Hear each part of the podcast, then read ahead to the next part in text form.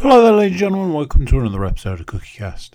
Today on CookieCast, it's the football podcast. We're talking last week's games, international break, and a little bit of update on our resident clubs. That's right, all the football that you could possibly want in one football podcast. Before we get started, please do consider like, share, subscribe, and comment. Leave a review where you can leave a review. And uh, yeah, get this podcast out into the world. That's the uh, that's the big one. Right, let's get started. Here we go. This is CookieCast Football Podcast.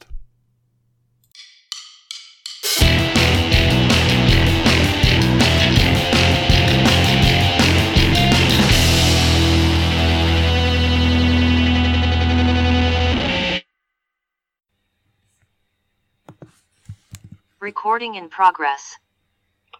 Welcome along, ladies and gents. Those words that you hear so frequently and fondly are back again for another week. It is, of course, your CookieCast Podcast Network football update for the week. Brought to you by my good self, Mr. Andrew Cook, Mr. Stuart Woodmansey, and Mr. Matthew Moore. Bringing you fantastical news from Hull City, Middlesbrough, Nottingham Forest, and who could it be this week? Obviously, we'll find out in due course. Um, how are you boys doing? Any uh, any any big news or anything you need to share with the group? all, all steady away, just uh, counting down the days until the busy festive period of uh, football fixtures. Obviously, not actual festive stuff. Oh, okay. Th- th- thanks, Thanksgiving. I mean, uh, that, that that's a very different podcast than just another another weekend for me to get stuffed at fantasy. So uh, Well, well, well. Get stuffed in some way, shape, or form. It's Thanksgiving. Um. Anyway, wrong shaped ball. This is the round ball we're here to talk about this week, not the uh, egg shaped one. And uh, we'll start with week 15's games that have just occurred. So, our first game of week 15 saw Hull City take on Huddersfield Town. Yet another occasion of you being in person, I believe, Mr. Woodmansey.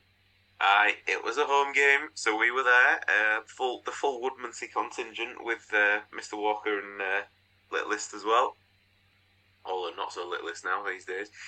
Uh, but yeah, Yorkshire Derby, uh, our first one of the season because we missed the Sheff Wednesday game. Uh, but yeah, Hull absolutely dominated the ball, but had very little impact going forward.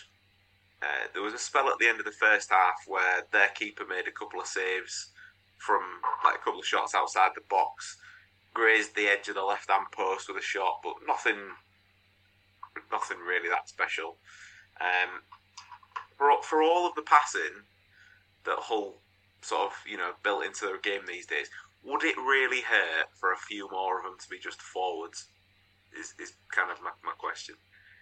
Uh, the, the goal, there was a goal, was well taken, but we had to wait until the 92nd minute.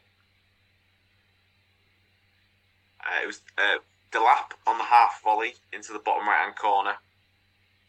Um, to this to this point in the game, Hull had 20 shots, five of which were on target. Huddersfield had two shots, only one of which was on target. The possession stats were probably some of the highest I've ever seen for a Hull game, in the sense of Hull had 76% uh, possession. Um, and, and because I I was that bored after watching it, um, I even looked at the passing stats, and Hull had 753 completed passes to Huddersfield's 240. So, like, three times as many passes, which is just like. Yeah. The- The best thing about that is that Colin's not even in charge of that club anymore. well, new manager bounce has not really happened for them, has it? Because uh, obviously they put Darren Moore in, and they've not. Huddersfield didn't didn't have anything at all other than I don't know if you've seen him. They've got a striker called Hudlin, Oh, he's and he he, he's he's six foot nine, I think. he would be better suited playing basketball. He is huge. No, So I think he's a, so I think he's officially the tallest outfield player to ever play in the English league. So he's the same. He's the same height as. Do you remember there was a keeper who played for uh, Man City and Sunderland called Costel Pantilimon? Yeah, yeah, yeah. He was massive. I think he was on loan at Forest for a wh- for a while, wasn't he? Hmm. Maybe. Yeah, Um, yeah, he was. Absolutely massive. He's the same height as him, and I think them two are officially the tallest people to ever play professionally in England. Well, Huddersfield right off the bat lined up four five one, and you were like, "Well, we know where this is going." and so, not only did everybody sat in the stands know where it was going, everybody on the pitch thankfully knew where it was going, and that's the only plan they had was just to lump it up forward to the big guy, um, and City just dealt with it. It was, it, it might as well have been a training game for them, to be honest. The, like say, the amount of passing and stuff that was going on. And it feels weird to say that. I just wish we had a bit more going forwards. Um, but yeah, ultimately, the, the goal probably masks a few problems there. Uh, but it was a 1 0 win with Delap scoring the goal. Very nice. Obviously, was like you say, you had to wait for a while for the goal to come through. But when it does, obviously, one it's one of those games where you, as it ticks over to 90 minutes, you're thinking, can't believe we wasted an afternoon like coming to watch that. And then obviously when the last minute winner gets slammed in, um, that that all changes, and you forget the uh, the dross that you've watched for the 90 minutes before Right. that, and all it's replaced with you know ecstasy, shall we say? Dross is Dross is probably too strong because like at least they're playing football. I mean, God, years ago it would have just been head tennis for the entire match. So I, I mean, in that regard, I really shouldn't complain too much. But Rosenior has got him has got him playing, but I don't, does it come from the fact that he was a defender all of his career? Like the the premise is if granted, if you've got hold of the ball, the opposition can't score, but you still need to have some impetus going forward. Otherwise, you're never going to win a game. Hmm. Um, but patience paid off, I guess, in the end. So Yeah. it's one of them ones where nobody will remember the game, but everybody will just remember we got the points. So yeah, You, you mentioned something that I've always found a bit interesting there. So you said obviously that uh, Rosenior being a defender, maybe that might influence his attacking, his like his managerial style from like an attacking sense and stuff like that. I've always kind of wondered if defenders would make the best striking coaches and vice versa, because obviously you can tell. So say if you were a defender you can tell strikers what you hated to play against and coach them to do that sort of thing. Like just a, just a thought. I've, I've, I've, I've thought it for a while, to be fair, um, and it's just you, you never really sort of see it. So obviously there's a reason why that's not the case. yeah. Um, but it's just something I've always thought would be interesting to sort of like ask. Um, well, it makes it makes a lot of sense. It's um, it, like it, it it's logical. Um, Yeah, I suppose the, the the argument being is obviously like when you stop playing, then the game itself sort of moves on, and what you found difficult as a defender might be what the next sort of generation finds easier.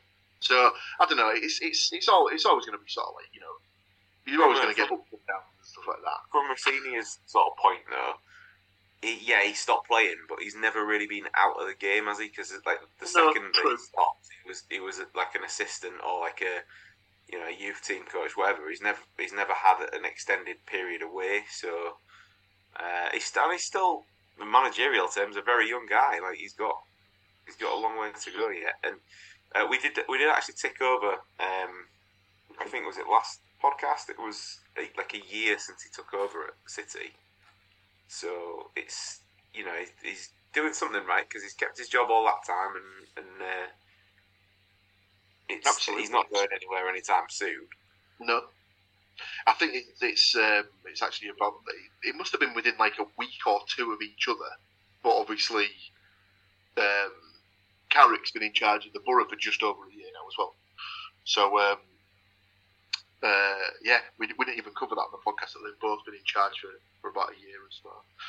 Um, predictions wise, we all got points on this one as we all had varying degrees of Hull City wins. Um, I had a 2 0 uh, with Twine and Sayyadmanesh to score, so no goal scorer points, just the correct result score for me. Uh, Stuart gone for a 2 1 with Delap and Christie and Wiles to score for Huddersfield Town, so gets himself two points for the result and the Delap goal. Matt had gone for 3 1 with Delap, Connolly, Slater, and Helik to score for Huddersfield, so again gets himself a bonus point for the goal scorer. Mr. Cook had guessed 1 0 Hull City with Delap to score the goal. So I've done the uh, I've done the disservice there of uh, not just giving him three points. I've decided to double his points because he got that exactly spot on. So I've given Andy six points for that particular game. I can only pre- I can only presume those six points affect this week's scoring, not one jot. Well, we'll see. We'll see when it comes to the end. Um, so that's uh, that's after your first game. Myself one point, Stuart Matt two points, Andy on a whopping six points. Our second game of the week takes us to T T Teessiders, where Middlesbrough take on Leicester City, and that is a Leicester City team that is leading the championship no less. Um, however, they were coming off the back of only their second loss of the season um, to um, a team that we don't even need to talk about from West Yorkshire. Um, it's a game that sort of I think a lot of people had down as a as a tight contest. I think uh, a lot of people thought that, that Leicester would, would, find it tough against the Michael Carrick team, but would probably bounce back. Um, and from the from the sort of the clips, unfortunately, I didn't go to the game, but um, from the clips that I saw, it sounded like the first half was mainly mainly all Leicester. Um, they had a couple of opportunities to score, a couple of good saves from the goalkeeper, a couple of ones just flashed wide. Um, the best chance looked like it fell to Keenan, uh, Kieran Dewsbury Hall, um, who drew a good save from Seny Dieng. Um, Borough themselves had chances to score in the first half. Um, I seem to remember a, a Matt Crooks effort after having to be palmed around the post. Um, but it went nil. It was nil nil at half time. Um, carried on in similar a similar vein in the second half. Um, Borough almost had changed their approach from a like a front foot, uh, being on the front foot and pressing, passing, and, and you know trying to sort of pin uh, pin the team in. And they'd almost taken the approach of they'd let Leicester have the ball and try and counter attack. Um, and, it, and it obviously seemed to work. Um, Leicester had a had a couple more chances in the second half. They had one uh, cleared off the line. There was uh, a chance where Iheanacho hit the post. Um, the ball just rebounded straight into Dieng's gloves. Um, but the game itself was won 83rd minute with what can only be described as an absolute peach of a, uh, of a free kick from 25 yards out by Sam Greenwood. Um, very much looking like the, uh, the, the bargain loan player of the season. Um, and it's uh, there's been reports that have been going around that apparently in the, in the terms of the loan agreement is that the uh, that the can be turned into a permanent for as little as 1.5 million pounds. Um, which, given the fact that he's got at least sort of like two or three goals already in the games that he's played, I would be very surprised if they don't look at at least inquiring about making that a permanent in the January transfer window. Because if he scores more, I would imagine he will have suitors from potentially lower Premier League level clubs or certainly high end Championship clubs for the second half of the season. That free kick wasn't just a peach as you described it; it was an absolute rocket as well. Oh yeah, one of, the, one of those one of those efforts that seems to pick up speed as it hit the, as it hit the net, which is a bit of a strange one because obviously normally they're either just floated over the floated over the wall and just sort of beat the keeper. But that one, he'd, uh, he'd, he'd give it some welly to uh, to say that it just uh, it, it, smashed into the top corner. The keeper had no chance with it. It was past him before he could, before he could move. To be fair, um, from a predictions perspective, uh, only one person had the confidence to put Borough down for a win, and it was, of course, the podcast's own Captain Positivity himself, Mr. Andrew Cook, had gone for a two-one Middlesbrough win Uh, sadly, didn't have the Greenwood down as a goal scorer, so just gets the point for the result. Um, I'd gone, oh, sorry, Stu had gone for a 2 0 Leicester win.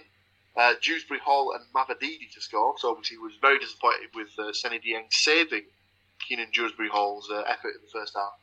I had gone for a 2 1 Leicester win. Coburn to score for the Borough, Mavididi and Ian Iheanacho to score for Leicester, so I was obviously annoyed when he hit the post, but obviously not really because I'd much prefer to have the three points. Um, Matt had gone also for a 2 1 Leicester win. Iheanacho and McAteer to score for Leicester, and Greenwood to score for the Borough. So bags himself a little bonus goal scorer point there. So just Matt and Andy getting on the board in that game. Our third game of the week saw Andy's latest squeeze of Wigan Athletic in uh, taking the taking the field away at Cheltenham Town. Uh, this one petered out to a one-one draw uh, with Sercombe scoring for uh, Cheltenham. Showed, uh, showed some precision there, old Sercombe. Um, and uh, Freestone with an own goal for Wigan uh, to make the game 1 1. Uh, predictions wise, I'd gone for a thumping 3 0 Wigan win. Didn't pick any of the goal scorers, as obviously Freestone plays for Cheltenham. Um, Matt had gone for a 2 1 Wigan win. Um, sadly, again, did not pick either Sercombe or Freestone with the goals. Uh, Mr. Cook, however, had gone for a 1 0 Cheltenham win um, with Goodwin to score. No points there. Um, Mr. Stuart Woodmansey, however, had gone for a 1 1 draw in this. Goodwin and Adiko to get the goal. So no goal scoring bonus, but does get two points for the correct score. Well played to you, sir. Our next game of the week saw West Ham United taking on Nottingham Forest. This one was live on Sky. Um, I, I, believe you may have even had the uh, had the opportunity to see part of this, Mister Moore. Is that correct? Uh, you, I mean, you can watch it on your you can watch the goals on your phone live if oh, you're a Sky customer. I see. So it gives you a nice little. Um, as as uh, I missed I missed the start, but kindly my phone had its notifications on, and it's uh, Paqueta scores after horrendous uh, Dominguez uh, pass, and I was like, oh, error. I was like, wonderful. What a fantastic start. So, yes, Forest made the journey down to West Ham. Should have thought about this last week. I read in the fact uh, in the report it's the first time that West Ham have won since the 30th of September. So we should have marked that one down as a if you ever need if your club ever needs to get get yourself out of a rut, send one of our clubs down to help that Yeah. help help kind of grease that wheel as it were. Um, so yeah, as I've alluded to already, um, so Nico Dominguez got the ball mid half, I think. Tried, I mean, tried like a nice little dinked pass. I think was meant it was meant to go out to the right, but um, I to start an attack. I think Forest had like a decent start to the game. Uh, however, he kind of scuffed it. It hit the back of Sangare and went straight to Paqueta, who's probably West Ham's best player, who just kind of gli- glided to the edge of the 18 yard box and stuck it in the bottom right, bottom left hand corner of the net. So, yeah, 1 0, cracking start. Um, I think from there, Forest kind of grew into the game, um, culminating in just before half time, Awoniyi um, scoring. Uh, again, it's Sangare who's kind of report, you know, starting to kind of get into the into into the flow of English football and kind of starting to look like the reason you know the reason why we got him is like a break break up the ball break break up the play carry the ball play the pass and that's basically what he did with this one picked up the ball won the ball in the in, cent- in centre mid um, carried the ball forward passed it to Gibbs White who had a shot on goal it was parried and the one you I think when I text you guys he kind of has this ability of being in the right place at the right time but making the finish look absolutely shocking I think he had a header not long before the goal, and you saw the header. You thought, "Oh, a cracking header! It's like a textbook header." And the and the West Ham keeper saved it. You're like, "Oh man!" And then he scores that goal, which kind of just bobbled in in a really kind of weird way. Um, so yeah, half time one each. Um, then well, 60, 60 minutes, 62 minutes. Uh, again, I think Aina down the side, um, good attacking move by Forest, played in, cut back, and Elanga slotted it in. Uh, nice finish. Bit of a wild celebration. Don't know why. Don't know if West Ham fans have been giving him pelters or what, but it was a slightly over the top celebration for just taking a one goal lead midway through the second half. Um, shirt off, tracker off, all that kind of thing, booking. Um, then next thing you know, so then two minutes, two three minutes later, um, yeah, and, and we talked about this on the Saturday. It was a problem last season. I think it was a problem the season before. Um, Forest can't defend set pieces, and when you've got a player like James Ward-Prowse who can deliver a ball on a sixpence, and kind of yeah, as as the commentary said, Jarrod Bowen, who's not the tallest person, and by looking at him, when you look in the box when the ball is played in, no, 100% is not the tallest person in the box. Managed to rise up and not head it in, so that was two each. And then, spoiler alert, 97 minutes, so seven minutes of added time, another Ward Prowse uh, corner, and Soucek got on the end of it for Forest to throw away, throw away a point, and th- three points really. Um, uh, kind of reports from um, kind of from everywhere is that Cooper doesn't lose his shit very often, but apparently it was well and truly lost in the uh, was it London Stadium on Sunday afternoon because he was not impressed at all. Um, I think I text you lads criticising him for making uh, defensive substitutions. Slight apology. A worrying one. Murillo is injured, so that's apparently why he took Murillo off um, and bought Bollion, which you would have thought, considering he's a tall guy, would have helped with the defending. Uh, not so much. Um, so yeah, three two loss. Disappointing, but a bit of progress as well. Kind of trying to look for that silver lining in it, but still, they threw away a winning position. Probably through over exuberance on celebrating, going two one up. Yeah, it's, it's, it's probably one of those weird ones, isn't it? Like for Forest, obviously the main like the main issue last season was scoring goals away from home, and that's that's, that's absolutely not the case this season. Like they seem to be able to get the goals on the road and stuff like that, and like obviously it's just keeping them out at the other end, which is, is, is, is causing the issue. It's still like- a problem. Yeah, and like this, the the Souček goal was uh, just one of those classic ones where it was like, oh god, it's just like someone's obviously had like the breakdown in the communication of who's supposed to be marking what. I don't know if they do. I can't remember if they do man to man marking or if they do zonal marking at Forest. I can't remember.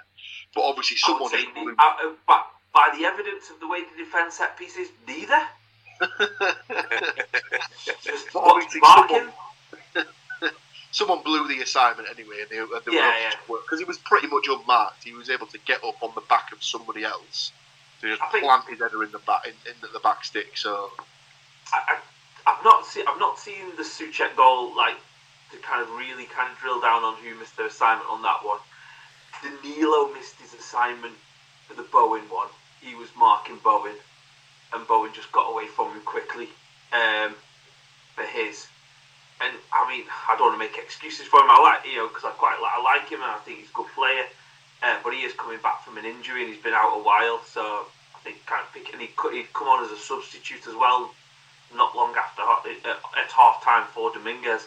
Um, so he kind of lost his man a little bit on that one. Um, yeah, but you know, Ward Prowse is, does deliver a, a cracking set piece. So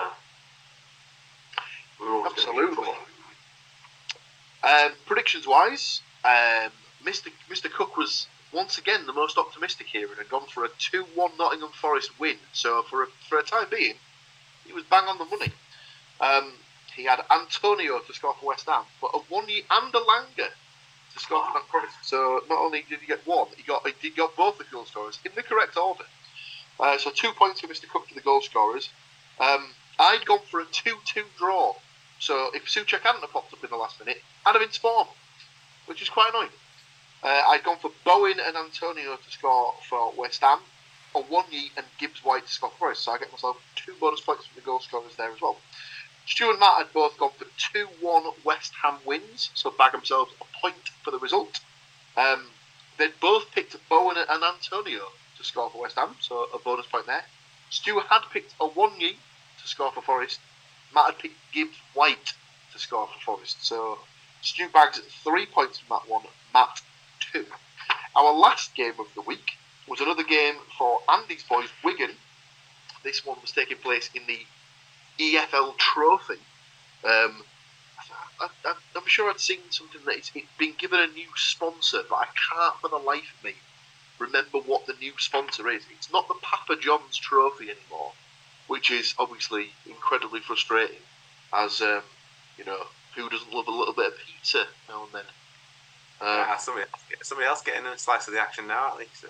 Oh, there it is. There it is, ladies and gentlemen. Your long-awaited dad joke of the week. Wabash. uh, whilst whilst Mr. Moore is uh, doing the, uh, the due diligence that I should have carried out to find the sponsor of that trophy, I'll just go through the predictions.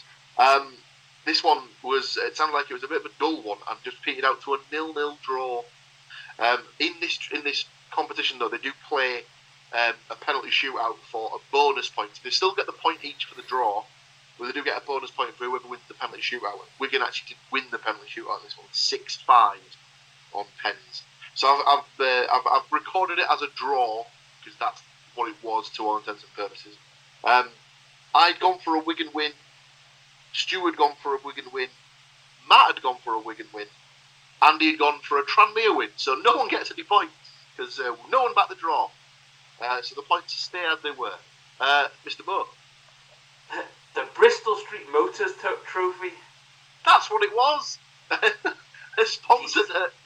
No one's going to know what it means. Uh, but there you are. So, all that means is that for the week, after five games, I came last, sadly, with a whopping three points.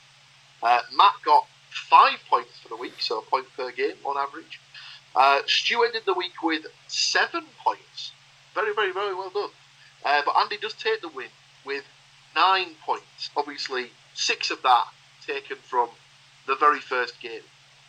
So, Andy gets the win this week with nine that puts an end to week 15. We have got week 16's predictions to do, and it is international week this week. So only England games to cover, sadly. So there's only two of those, so not as many predictions for us to go through. We are going to take a small break just to uh, maybe think about what we've all put down as our predictions. Then we'll go through those in the second half of the podcast. Don't you uh, don't you touch that dial though. We'll be right back after this short interlude. Recording in progress. Yes, indeed. Welcome back on in, ladies and gentlemen. So, week 14, sorry, week 15 done and dusted in the books. Week 16, as we said before, international break. So, no Middlesbrough, no Forest, no Hull games, not even any Wigan games for us to discuss. So, it's just England we're going to talk about this week. So, England have two European Championship 2024 qualifiers to play. Now I, uh, I can I can already hear some of you uh, crying, but Paul, didn't they already qualify for that tournament a couple of weeks ago? And you'd be absolutely correct in thinking that. Yes, they had. They qualified with two games to spare, but obviously they can't just not turn up. They can't just turn, not turn up for those games. They have to do it. They have to do indeed have to play them still. Um, so the first of those games, we'll see England versus world powerhouse of football, Malta. Tough game for England. That's why they've picked a strong, strong squad. What do we think, lads, is going to be the outcome of England versus Malta? I can only presume it's double figures in the Malta scoring column, yes? Let's go to Mr. Moore for the first pick of week 16. What have you got, sir? I was just checking to see if they were actually playing it at Wembley Stadium. They are playing it at Wembley Stadium. Oh yes. I mean, if it's full, I'd be shocked. I mean, wh- Ah, no. why on earth you would pay any money to go and watch that? I genuinely, it could be in my back garden, and I might shut the curtains for this one. It'll be full because they'll be giving loads of tickets away to like kids' football teams and schools and stuff. I don't have a problem with that though. No, no, no. No, no, no, no. But it'll be full. Yeah. I'm sure if you speak to Tony Khan, there'll be lots of connections for him to for them play, to hand out tickets to. I mean, yeah, that's Paul, Paul's rumor. Um, I have gone for a seven 0 England win, and I think I've probably gone a little bit shy on the score, to be honest. Goal scorers. Captain Stat Padder for three. Harry Kane, if anyone was unsure. yeah. I've got Ollie Watkins getting a couple as well coming on. Perhaps him getting a couple later on. Yeah.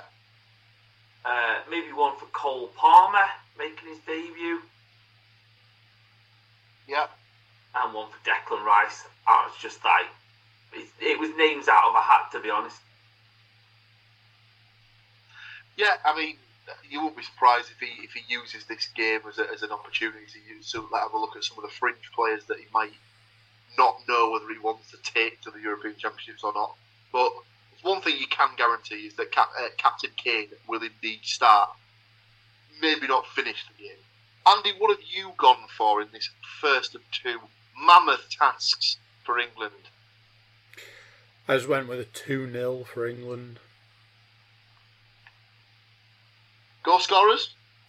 Uh, Kane, and I've gone with Rashford for t'other one. Now, I did read something today that said apparently Marcus Rashford and um, everyone's favourite holding midfielder who's definitely playing week in and week out. Of course, that would be Kalvin Phillips, were uh, scheduled to join up with the squad later in the week due to family reasons. Um, but I don't think that would affect his, his, his being ready to play, to be fair. He's fit. He's playing for his club side, so I would imagine, well, it doesn't even matter, does it? If you're uh, if you're in England squad, you don't even have to be playing for your club side, apparently. But, but don't worry about that because he definitely picks on form. Raheem Sterling. Uh, but um, you know, he definitely picks on form, so um, that's that's fine. Uh, Stu, what have you got for this one? Uh, I've got Conservative England 3, Malta nil. Um, I'm actually not sure if Kane will start because he didn't last time. I think they brought him on. Um, I, I wonder if he's maybe either learnt that lesson or if um, perhaps now that he's gone to Germany, he's factoring in the travel and all the rest of it potentially. Who knows? But yeah, I've gone for Bowen, Foden, and Watkins on the basis of I think it'll be two two of the two of the newer guys and one of the younger guys who gets in and out of the team sort of fairly regularly. So I, I, I think they'll. I think I think all three of those will will probably start the game. So yeah, I've, I've gone for effectively a striker and two attacking midfielders. Yeah, can't disagree with it. To be honest with you, I have gone very similar. Uh, I've kind of gone in the middle of you all really. I've gone for a five niler. Um, I disagree. I think Kane will start. He's the captain, so if he's fit, he probably starts. Get this one out of the way, and then give him the rest for the North Macedonia game, which we'll come to in a second. So I've gone for Kane to get a hat trick, same as Matt, um, and then I've gone for one each for Watkins and Bowen. I imagine like it's, it's the sort of game where you'd like to think that if he starts maybe Bowen can get a goal to sort of get that monkey off his back, and then he can start to play for England like he plays for West Ham, and has played for Hull in the past. Dare we say? Mm. Yeah, indeed. Our, as I've, as I've just said there, our second and final game of the week sees North Macedonia taking on England. Um, similar again for me. I, I think it's it's a fairly straight. Should be a fairly straightforward one for him. To be honest with you, shouldn't have too much to worry about. Um, and if they don't, it's not the end of the world if they lose it. But I have gone for them to win 3 0 on this one. I've gone for Rashford, Saka, and Rice to get the goals. Andy, what have you got for this one? Uh, same again, 2 0 England. Uh, I've got Kane again, uh, but I've also got Saka.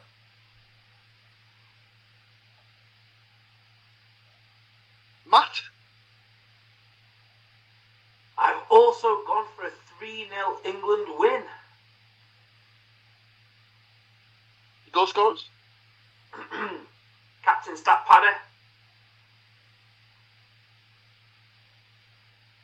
Uh, Bowen. And Grealish. Jack, Carnes, Grealish. Stu, you have the uh, honour of giving us the last prediction of the week. Bit of a bit of a mix and match of all of it. Again, I've gone um, North Macedonia nil, England two, and I've got Rashford and feel dirty saying it, but Jack Grealish as well. I used to dislike Grealish, and then for some reason he seemed to actually sort of start putting the effort in in his second season at Man City, and I've kind of come round to the, the idea that he's actually not that bad now. To be honest with you, He seems like a decent guy off the pitch. I think that's the thing that's kind of turned it round for me more. He seems to just. It sounds daft because, and it's like when you say it, I think, oh yeah, he loves being a footballer, but he seems to genuinely love being a footballer and not the kind of twatty. I mean, he likes the lifestyle and the fancy cars and the fancy clothes and all that kind of thing, but he just seems to like being a footballer. He just seems to really kind of like and the, the kind of community stuff as well. I think that's the thing that turned me around. Like he seems to just be a nice guy. yeah, I'd love to know what all his mates from back home would say when they uh, the first time they saw him wearing a bloody Alice band on TV, though, because uh, I can't imagine that he wouldn't have caught for something for that. But regardless, no, I'm. He's he's one of them players where he'll forever be noted as a decent footballer, but he'll be better when he plays for your team than against your team because he's a niggly little sh- person. He- he- he they are puts- the, that, yeah, it's the Jack. It's the Jack Russell element, isn't it? But um, Well, yeah, I suppose that's true. It's the foul. It's the foul buying would be the kind of side of it. That, Do you know what? I, I, again, I would have about a year and a half ago. I would have agreed on that one. But when you watch some games, he doesn't half get booted. To be fair, he does get booted, but he, he also does this stopping, like dribbling, and then stopping all of a sudden, and then is like, oh no, I got fouled again. I thought Matt was going to go. Yeah, he does get booted, but he doesn't half deserve it. Was what I thought that was going there for a second. Ah, so that's all our predictions done. One uh, one side note, just from a personal perspective, um, I will be in attendance at a game this weekend. However, it is not in the football league. It is, of course, the return of York City versus Hartlepool United in the league for the first time in seven years. I can hear everyone collectively holding their breath with excitement. Uh, yes, obviously uh, York and Hartlepool have not been in the same division for a, for a number of years now. Um, however, York getting promoted two seasons ago, and sadly, Hartlepool being relegated at the end of last season means they're now both in the Conference National. Um, so this is the first of the two meetings this season, and it does take place at York's LNER Community Stadium. And uh, I'll be in attendance with uh, with the uh, with the rest of Clan Williams. Um, this is even the uh, the first uh, the first footballing opportunity for a young Master Williams. He'll be Oh, very nice. taking in his first away game, so that should be uh, quite an experience for him. So we'll have to uh, if the game if the game pans out as a terrible nil nil or York do a number on Pools, it won't get mentioned next week. But obviously, if it's a good game, I might I might give my thoughts on it and stuff next week. Obviously, we won't do any predictions on it as it doesn't really affect the podcast as such. But just thought I'd drop in there that I was actually going to a game this weekend. Very nice. Oy, um, I put a little bit together based around a text message from Mr. Cook earlier in the uh, day about about where we are now Yes, I was just I was just going to bring that up. Obviously, Mr. Cook has suggested that with it being an international break and obviously not being not having too many predictions to go through, we uh, we each take a little time to uh, sort of go through like a little bit of a mid-season report, as it were, what the uh, what our teams are doing, what they can do better, um, where they need to improve, where they've been good, all that sort of jazz. If you've got yours ready to go, you you you dive in, sir. So I'm not shy about telling you how I feel about the way that they play at times. But I think this was quite a, an eye opener in terms of me taking a bit of stock in, in some respects because I actually looked up where we were in the table at this time last year. So, um, bear in mind, like I said before, Liam Rosenior has now been in charge for a year. He's had two solid transfer windows to, to get bodies in and out, sort of shape the team a little bit more as he wants it. Uh, so this time last year we were 20th. Currently, Hull sit in 8th, level on points with 6th, so level on points with the playoffs. So very, very happy with the league position. That That's not a drama at all. The team seemingly all know how Liam Rosenior wants to play even if we can't do it for 90 minutes every week just yet. Um, but it's getting there. It's I suppose it's always been a bit of a work in progress, but in terms of where can we improve, absolutely desperate for a left back that can defend. Um, we've got we've got left backs that can attack, not a problem there. But uh, whether it's um, Vinagre just clearing off into the front row of the stand because he just doesn't seem to stop going forwards. Uh, or Cyrus Christie going up and then having a little rest before he comes back again. Um, some might deem that unfair.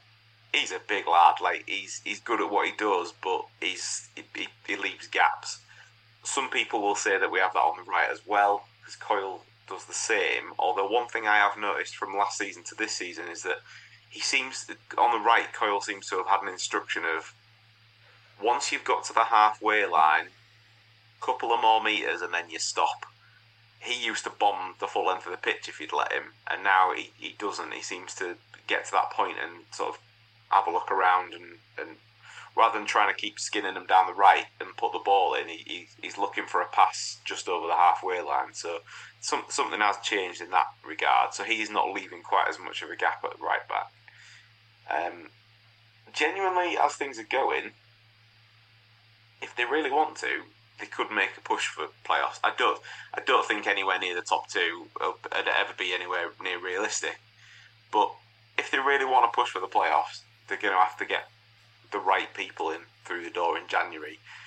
Who those right people are, I have no idea. Um, that's what Rosenior's job is. Plus, there'll clearly be some scouting going on in the Turkish league somewhere, um, or, or, players that used to play in Turkey. Um, but yeah, that's we'll we'll see. But yeah, a couple of strikers and a left back would I'd be very happy with. Uh, as much as it pains me to say this, uh, Connolly came on at the weekend as a as a substitute and got taken off again because he got injured again. So I'm not. I, there was he didn't stub his toe this time though. It was an actual legitimate thing. Um, but that it that worries me because he's not he's he's not going to be your main striker out and out. He's he's best used as an impact player, I think. Um, we need somebody that can start up front with the lap, not somebody that's just constantly having to support the one player, somebody who can rotate at the front and one of them take the lead, then one drop back, and so on and so forth. Um, but yeah, quite happy at the moment. Left back, two strikers, and a plan B from passing out from the back every time would be nice, but other than that, pretty happy, to be honest. Very nice. Um, I'll, I'll carry on. We might as well stick in the championship and we'll leave the uh, the big boys the big boys of the Premier League to finish off the podcast, shall we? Um, I'd say I'd probably echo most of what you said there, but for the Borough. So, I mean, given how catastrophic the start of the season was, obviously, so pre-season they were being talked about as you know second favourites to win the league, up there with the teams that had come down as the favourites to even win the, the, the division and stuff like that. It was looking like it was basically playoffs as an absolute minimum, but there was talk obviously they could be one of the ones that looking at automatic promotion. And to say that they they'd lost, I think it was six, uh, five of the first six. Millwall, Coventry, West Brom, QPR, Blackburn. Yeah, they lost five of the first six games. After six games, they had one point on the board, which was a home draw with Huddersfield. And considering how terrible they've been, um, it wasn't looking great. They then got a draw against Sheffield Wednesday, and then since then, they've only actually lost once. That was the uh, the two 0 reverse at home to Stoke, which came a bit out of the blue, but was a blip. Um, and they've since been able to obviously bounce back and beaten the team that's currently top of the league and looked like they were running away with them.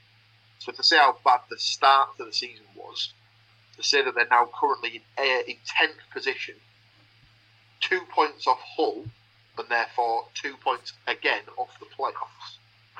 Um, I'd say it's been a remarkably good turnaround, and obviously the um, the thing that I think a lot of people failed to take into account was the, the sheer amount of turnover of players. Obviously, the players that when Carrick came in last season, he had to obviously make do with what he had until the January transfer window, when he brought in the likes of Cameron Archer up top, um, Aaron Ramsey to, to play in behind, and a couple of others here and there. Um, the left back changed.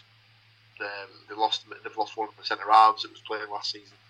Um, they've, they've, they've had an awful lot of change in the, in the team. Obviously, you take out the 28 goals that Chuba Akpom scored in the league. They're all, they were always going to struggle at the start of the season because they had to bed in new players. That seems to have happened now. Um, and obviously, the teams, the, the, the, players that they've got now seem to be used to playing the style of football that Carrick's wanting them to play. And as we discussed with the Leicester game, they even had the option to play not on the front foot let Leicester dictate the sort of the play, soak up the pressure, and then obviously they've hit him on the counter attack by getting the free kick in the dangerous area, and Sam Greenwood's absolutely spanked it in the back of the net. So um, I think very similarly to Hull, they're they're very short in the striking areas. They've literally got two strikers on the books that can play as the front guy, Coburn and Latte Lath, and it seems to be whoever starts, the other one will come on from around the sort of 60 to 65 minute mark. So I would be very, very surprised if they don't go in for at least one, if not two, striking options in the uh, in the January transfer window. Potentially making Greenwood's loan a permanent if they're able to do that, and then just a couple of a couple of decent acquisitions, maybe in the centre of the park to take a bit of the strain off Hayden Hackney because he's pretty much playing every game unless he's suspended. Um, yeah, I think it's it's all shaping up nicely. If they can just keep on this run of getting sort of uh, like two points from every game, it sort of seems to sort of average out at from the last sort of like ten, then they should they should be there or thereabouts for uh, for, for playoffs. And if one of Leicester, Ipswich, or Leeds do sort of drop off, they might be able to sort of capitalise and get into that second position. But I'd say similar to Stu. Um, happy with how it's gone so far. And I'll pass over to Matthew to, uh, for one of a better phrase, finish us off. Always. I mean, I just did a quick kind of look there. So, after 12 games last, I mean, it was kind of surprising to be honest, because I thought there was going to be a massive difference between where we are at this point in this season, where we were last season. But actually, after 12 games last season, we were on nine points. We're on 13 now but we're seven points above the relegation zone, whereas we were bottom after 12 games last year. Uh, with a minus a goal difference of minus 15, it's minus four now, and we're three points away from 10th. So I, I know I come on the podcast sometimes and I'm a bit kind of miserable about it, but I think as a team they are making progress. There's like we said, you know, we said earlier, they're scoring goals away, which last season you know, it was a constant fucking thing on every single comment commentary, every punditry thing about oh they haven't scored away from home since they, that thing is out the window. Um, still, you know, obviously they've got the home form still the key. Um, I think when they're at home, they're confident. The kind of uh, the way that Forest, the, the way Forest play suits home. Kind of, you know, they've got to shore things up and pick the odd point up here and there away from home, and I think they will start to do that against the teams that are around them. Um, I think, you know, I say it. I've said it a few times already. I think it's the influx of players. It's another 14 players that came in over the summer. Um, who knows how many will come in in the in the January window? Hopefully not too many, because I don't think we actually need them many. I think we probably need a defender and maybe a striker. Which I know is like, oh, right, okay, let's go and get a striker. That's dead easy to do. Um, but I think those two things, you know, because if Taiwo gets injured, we're screwed. Oh, and spoiler alert, he's going to the Africa Cup of Nations for four or five weeks. So that'll be the kind of thing. I just don't think Wood was starting to show signs of uh, of settling in at Forest uh, before he got injured. Origi is, I mean, some of the photos that you see of him, he has been enjoying the Italian lifestyle, shall we say. Pizza and pasta has definitely suited him lifestyle wise, maybe not career football kind of wise. Stout would be uh, would be uh, would be a phrase I would use. Um, but yeah, you know, so I think some players some players are really settling in. Elanga's starting to look like he's settling into the team. Sangaré and Dominguez look good. Aside mistakes from this weekend aside, hopefully Gibbs White will start. He's had a really poor start to the season. He seems to really kind of come into the season with a bit of a hangover from the England under 21s and stuff like that. Um, hopefully, yeah, hopefully he can settle down a bit. Um, Danilo coming back is going to be key, I think. Um, but yeah, I kind of, if you would have asked me like a couple of weeks ago, I'd have been like, yeah, let's go, kind of thing. I think the past two, three weeks have kind of tempered that enthusiasm a little bit. I think there's a kind of right, okay, these next five games, we've got some big games against some teams that are around us or teams that we should be aiming towards. Everton, Brighton, Fulham, I think, are coming up, and some another team. We've got the Spuds on the at the end of that five match run. Um, but you know, I think the next four or five games are going to be really telling to see where our season's going. Is it going to go upwards, or is it going to stay about where it is, or is it going to turn into possibly a relegation fight, which would be a worry. Because then the trigger happy owner might come out of the kind of out of the uh, um, storage, shall we say? Well, there you go, ladies and gentlemen. Thank you very much, uh, Mr. Moore, for the, little update there. Thank you, uh, Stu, for your whole update. Um, like you say, nice idea by Andy there, just to give you sort of a little sort of update as to how we're sort of feeling. And, and gen- probably for the first time ever on the podcast, generally positive across the board. Nice change. Thank you once again, gents, for uh, for joining me to uh, to go through the uh, ins and outs, ups and downs of our respective clubs. Uh, thank you to all of you listeners and watchers. Um, yeah, thanks very much. Get in touch. Let us know. Do you want to? Should we talk more about the uh, the the goings on at the club rather than just the games? Let us know. Let us know any changes you'd like us to make to the show. But um, yeah, that'll that'll do it for another week. Uh, join us again next week where we'll go through the England games. Hopefully, if it's a, a whopping Pools win, I'll uh, get to uh, recant all of the goals, blow by blow, minute by minute. Uh, but obviously, if, if York won, then uh, that game never existed. So, um, but we'll see. Thanks again, once again, and uh, until next week, we'll see you later. Party ball. So there we go. What do you think of that? Something a little bit different this week. It's always good to mix it up, keep it fresh. Before we go, just want to thank you for being here, listening, watching, being a part of it. Uh, if I can ask you a couple of favours, please do like, share, subscribe, and comment. Leave a review where you can leave a review. Check out the website, thecookiecast.com. There we've got some social media links and an email button, and that way you can get in touch with us. That's it for this one. Until next time, I'm going to say bye, and I'll see you then. Thank you for listening to these grumpy old men talk about football. If you've enjoyed this episode, please like, share, and subscribe.